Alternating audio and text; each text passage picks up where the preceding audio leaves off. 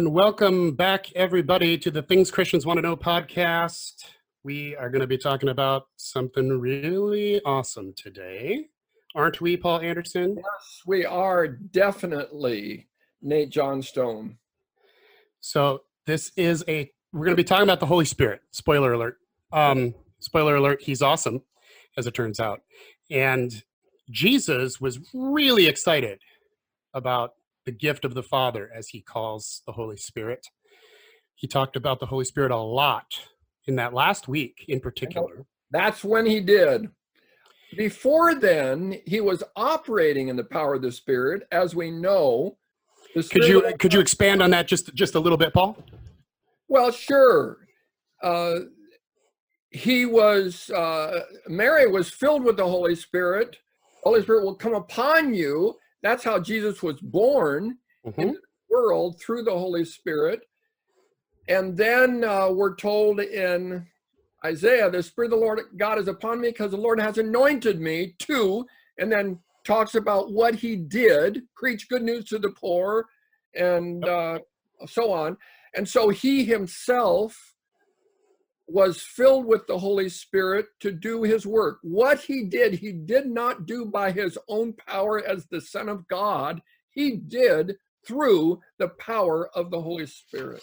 Yes, and this is something that we have mentioned quite a few times on this podcast. And to some people, it's a controversial kind of theological idea. Um, mm-hmm. It's the understanding I grew up with, so I've never found it to be controversial. But the the miracles, the supernatural things that Jesus did while in the flesh on earth, he didn't do them as the Son of God, the second person of the Trinity. He could have, of course, because he was that. He didn't stop being that when he became human, but he did um, empty himself mm. of some of the the glory. He, he turned down. I think of it like dimmer switches. Jesus intentionally turned a couple switches down so that he could become a human being. And what he did on earth, he did through the power of the Holy Spirit, just as we do. Jesus has said, mul- said multiple times, I don't do this on my own. I do only what I see the Father doing. Mm-hmm. Right. And so he was operating through the power of the Holy Spirit. And that he did as an example for us because we do the exact same thing. And so it's not an excuse for us to say Jesus did that. Well, Jesus. Sure, Jesus healed someone. Sure, Jesus asked the Spirit for a miracle and he did it, but he's Jesus. That doesn't count.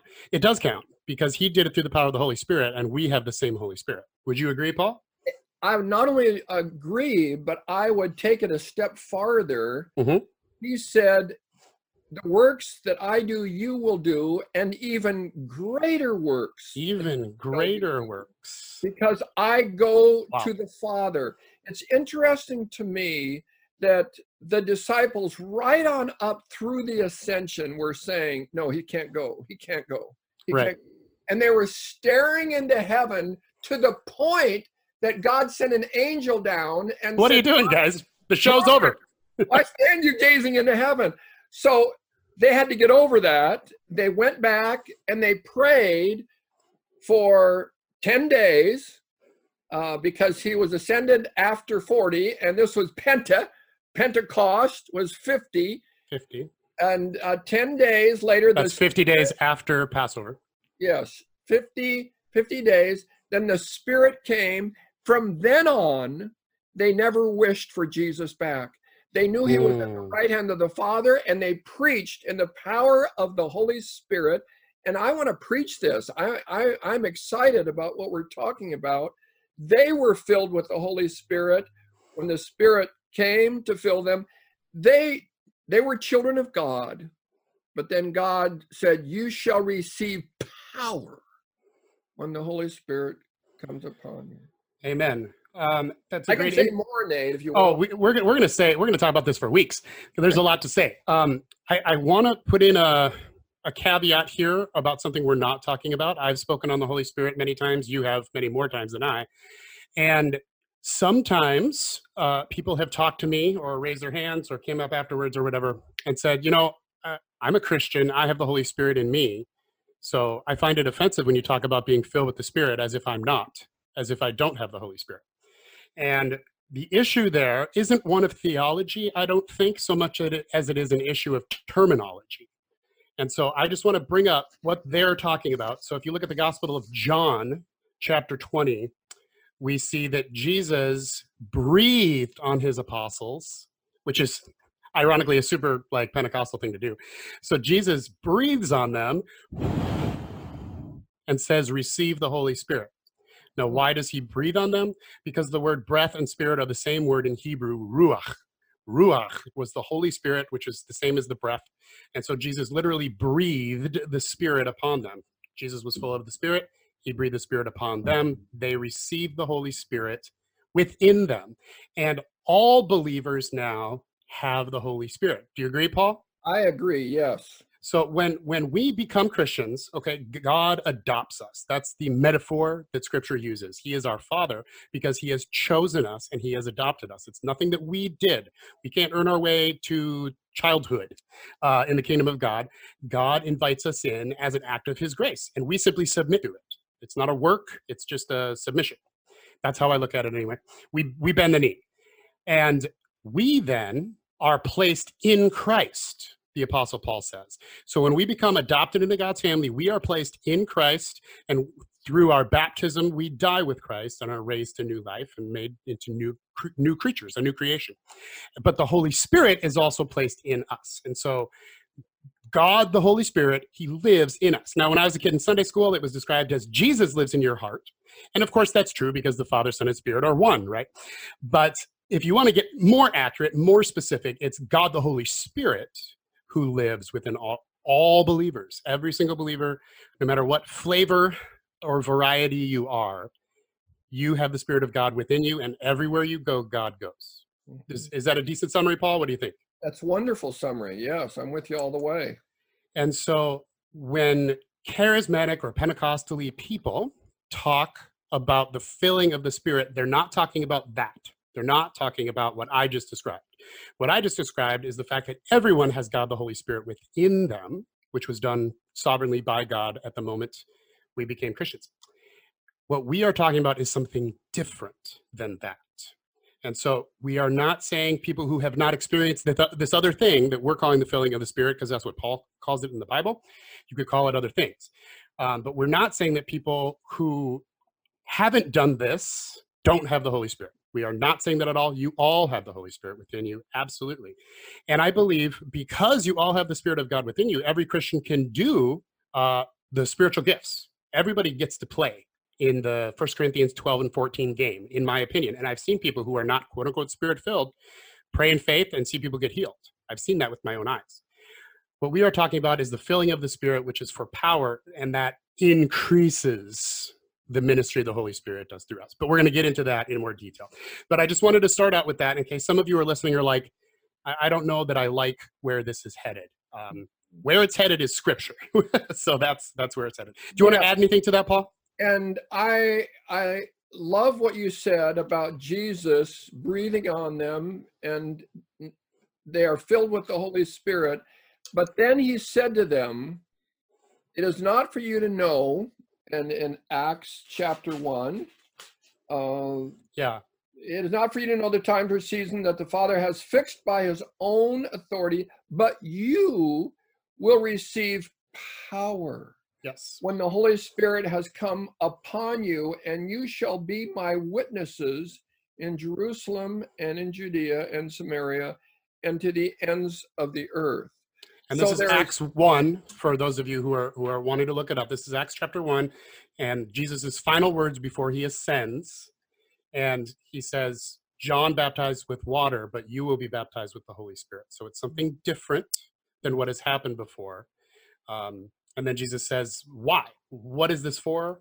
And it's right in verse eight there. You will receive power. The Holy Spirit that is within all believers is uh, to connect us with God, to bring comfort, to help our relationship with God, to help us learn how to hear the voice of God, to have a relationship with Him. That's the Holy Spirit within.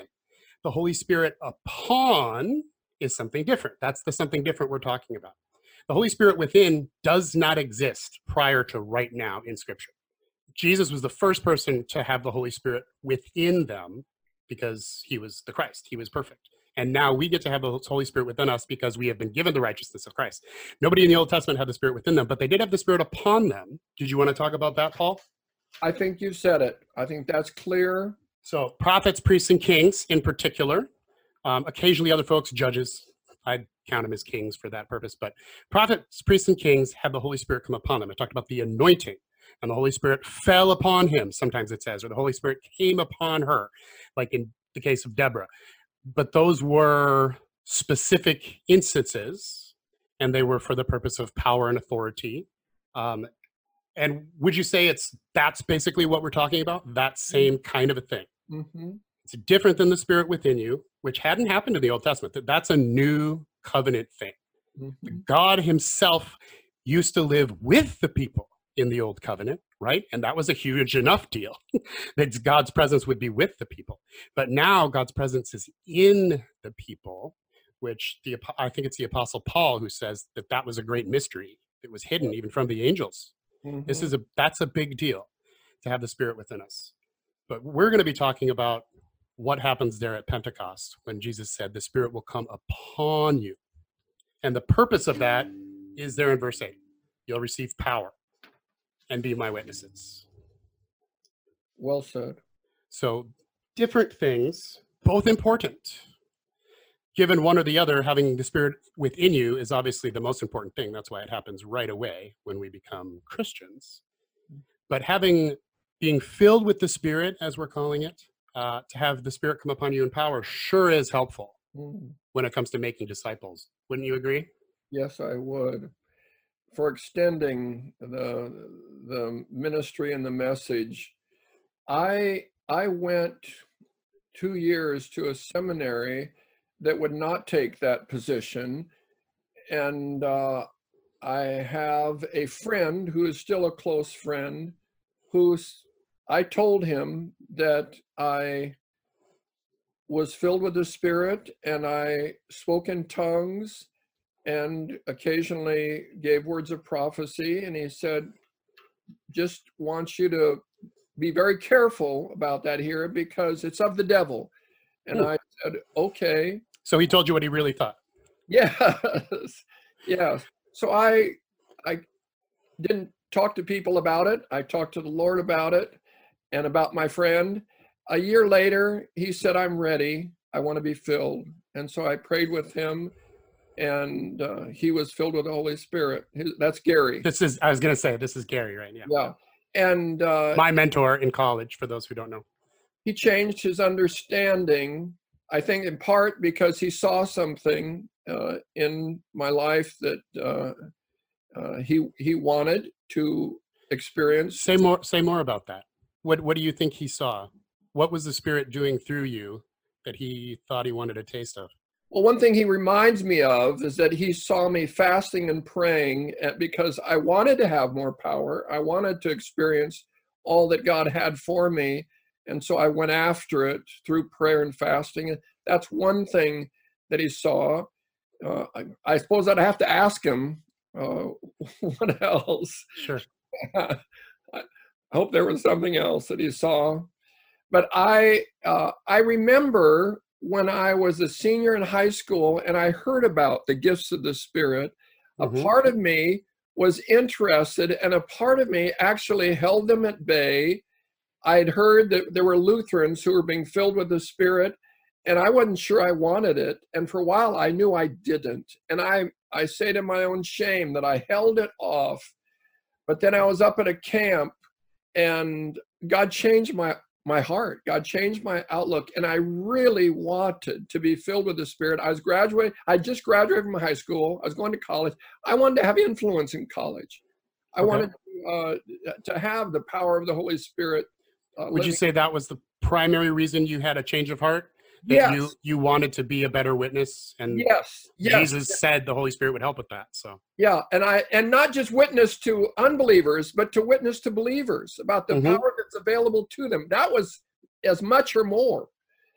And so I was up at camp and I talked to Pastor Alan Hansen. I knew that he was one of them. one of those. Yes. And so i uh, it was late at night. The adults had gone to bed. And uh, I said, Alan, I would really like for you to pray with me to be filled with the Spirit. And he said, Great, we'll do it tomorrow morning sometime. And I wasn't a pushy kid, but I said, I would really like you to do it tonight. Would you? And he, I guess he saw my eagerness and he said, Okay. So I went around and rounded up all the kids that were uh, still up. It was 10:30 at night and still in and interested. And there were 20 of us. And he uh, walked us outside to the edge of the camp to a swimming pool. Uh, we swam it during the day and and we sat down on the benches and he just talked quietly about the Holy Spirit. And every word was true in my desire, a, a longing.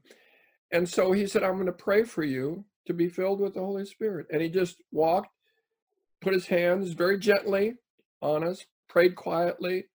And he said, If you want to, that was as adamant as it was, if you want to, you can speak in tongues. And so he touched us one. I want. I wanted to say to him, "Hurry up, Alan," because he started at the other half of the circle. I, was, I was so eager. God put eagerness inside of me. Yeah.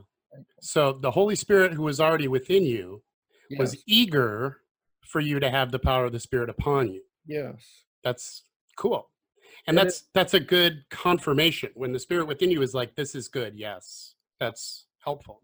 I'm I'm so thankful because he he uh, he wasn't trying to get us to to do anything. He wasn't Mhm. manipulating us, but he Wasn't just pushy. you can you can. And I knew when he prayed for me that if I opened my mouth, I'd speak in tongues, and I did. And at least 17 of the 20 did. I ran ran back into camp and woke up my parents and told them and how kind of them to receive that. They had not Mhm. experienced it yet. They did, but they said that's so wonderful. They knew Alan. My dad was a good friend of Pastor Alan Hansen, so that was kind of a, a beginning, and it prepared me for college in a wonderful way. And of That's course, great. like I t- like I told you, I wasn't I wasn't going to put push it on to people. But when they were ready, I was uh, prepared to pray for them to be filled. And now you and I both, we've prayed with hundreds. Oh yeah, a lot. Yeah. So that's that was a great testimony. Thank you about your experience. And I think for many people, this is an experience. The first time you're filled with the Spirit, the first time the Spirit comes upon you in this way, in this in the way that happened at Pentecost. Um, and it's we'll talk about this more later, but it's not a once for all kind of a thing. Paul, Paul the Apostle Paul says, "Be continually being filled with the Holy Spirit." Yes. It's a regular, ongoing, progressive thing. But the first time it does happen, a lot of people point to that as a turning point in their life, uh, in their faith, a turning point in their faith in many t- many cases. I just happened to, uh, in my reading, I just read through the book of Acts uh, Mhm. the, the last few days, and I saw that again, what you just said, Nate. Uh, this is in chapter four. They were Yep. with the Spirit in chapter two. Two. and uh, and it says, and when they had prayed, verse thirty-one, the place in which they were gathered together was shaken, and they were all filled with the Holy Spirit, Mhm. and continued to speak the word of God with boldness. So this isn't a one-time thing; it happens. They didn't leak; they were filled with the Spirit. And can we get more of God? Well, God can get more of us, and the more the more we ask to be filled, it's a good thing to ask daily. Fill me with your Holy Spirit for what you have for me today. Agreed. Agreed. I actually think that's part of what the Lord meant in the Lord's Prayer give us this day our daily bread. As Mm, bread, bread is a type of the Holy Spirit in Scripture.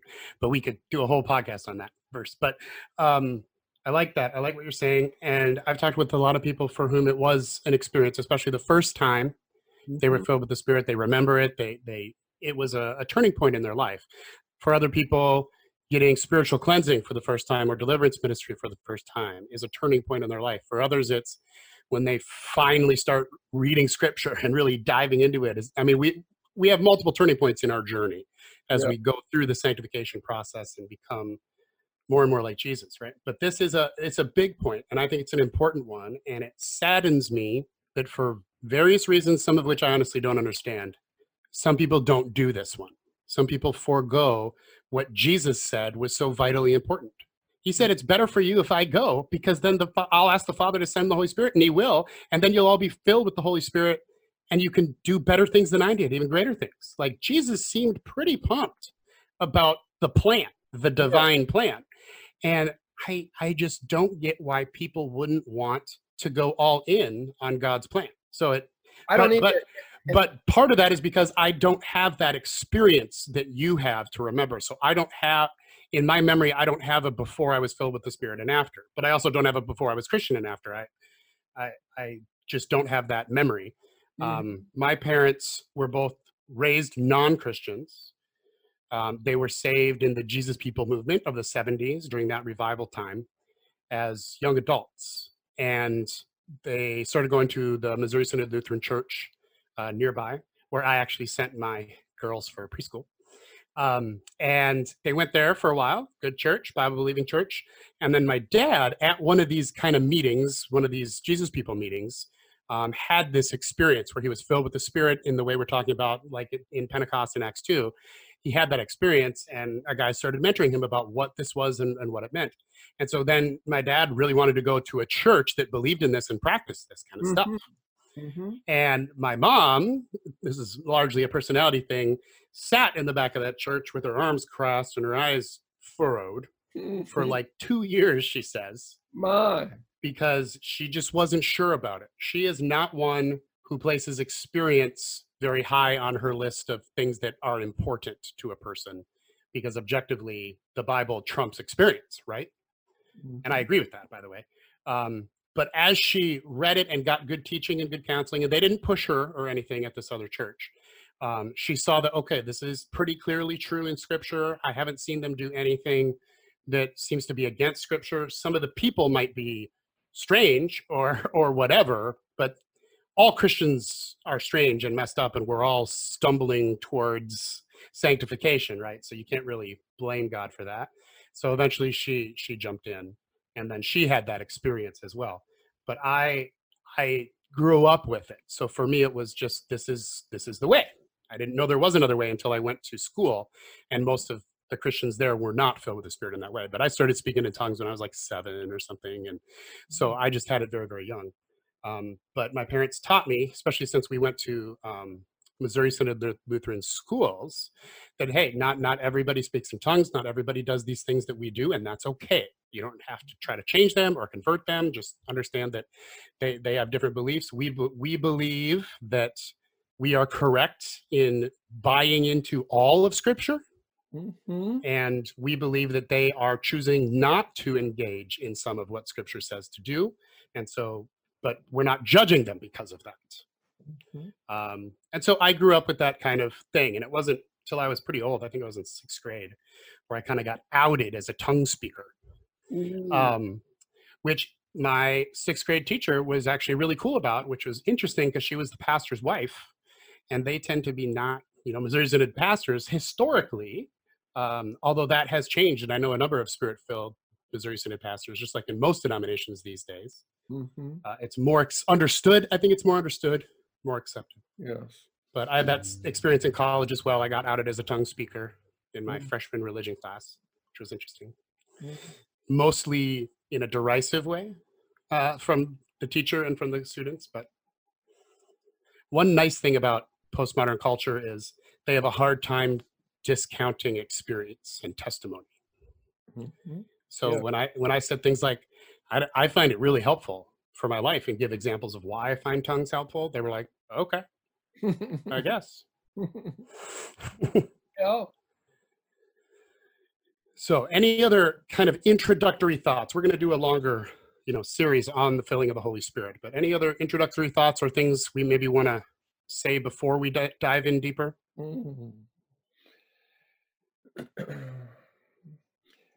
I I'm thankful for people like Jack Deere, who is a Mhm. scholar, an Old Testament scholar, language scholar, and who experienced the infilling of the Holy Spirit and gave testimony to that among evangelicals who were at a different place and he wouldn't back down because he knew the Word of God and it became now a part of his own experience.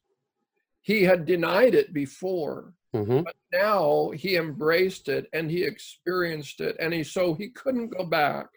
And he was uh, told that he, he needed to uh, step out of this seminary, and he said, "I don't have any reason to. I'm I'm believing the Scripture." So th- uh, they had to kick him out because he they didn't buy into his theology. I'm thankful for people like that who hmm who've taken hits, and he has written some powerful works works now about uh, hearing from God and about the work of the Holy Spirit. And I'm sad that there is a divide between solid evangelicals, whom I I love, uh, and those who are involved in charismatic renewal. I'm sad. I'm thankful for those who can bridge that. There's Mhm. a wonderful book called Empowered Evangelicals, written by someone from the Vineyard movement.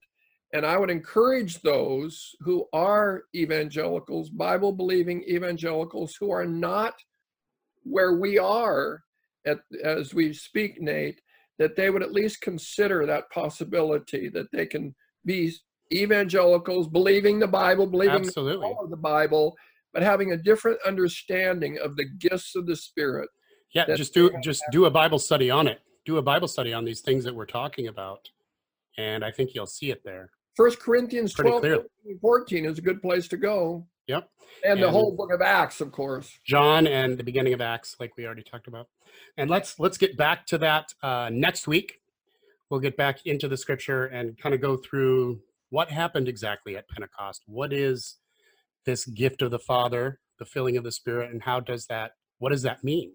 what does it do? And we can look at that, and it's really fun. So we're gonna Yes. do some good Bible study next week. We will see you there. God bless everybody. That is it for this episode of Things Christians Want to Know. If you have any questions or comments, please send them to questions at tcwkcast.com. We publish every Thursday, so tell your friends and please rate us on iTunes. That's really helpful for us. Additional information, including links to Nate's blog, Paul's blog, etc., can be found on tcwkcast.com. God bless.